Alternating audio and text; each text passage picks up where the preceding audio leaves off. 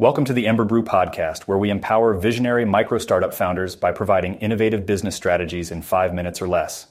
In today's episode, we'll cover how to identify business needs, find the right members, set clear expectations, engage, and reevaluate in order to build a successful advisory board. Having a proactive and effective advisory board is crucial for the success of any business. Whether you're just starting out or a well established company, an advisory board can provide invaluable insights to help guide your organization towards sustainable growth. But how exactly do you go about building such a board? Here are some tips from the experts. First and foremost, you need to clearly identify the areas where your business needs guidance. This will help you narrow down the types of individuals to look for when assembling your board. Once you know your needs, search for individuals who have expertise in those areas. This can include successful businessmen, entrepreneurs, industry experts, or professionals with specific technical knowledge. When you have a list of potential candidates, it's important to vet them thoroughly.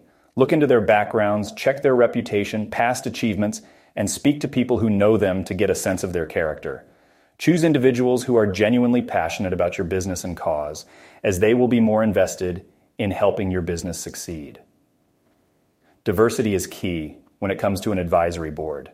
Seek advisors with diverse backgrounds and experiences as different perspectives can spark creative solutions and make your board stronger.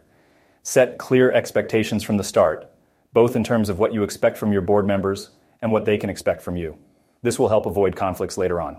It's important to respect the time of your advisory board members, as they usually provide their guidance for free or for a nominal fee. Plan and structure your meetings efficiently and keep them engaged by showcasing the impact their advice has had on your business.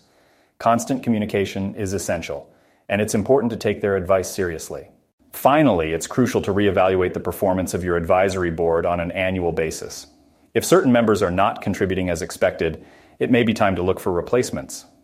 Building an effective advisory board takes time and effort, but it is definitely worth it. By following these expert tips, you'll be on the right track to assembling a group of individuals who will be invaluable in driving your business to success.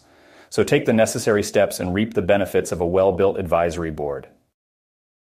In today's episode, we explored the key steps to building a successful advisory board, from identifying business needs to engaging and reevaluating members. So thanks for listening. I'll see you guys at the next one, and don't forget to subscribe.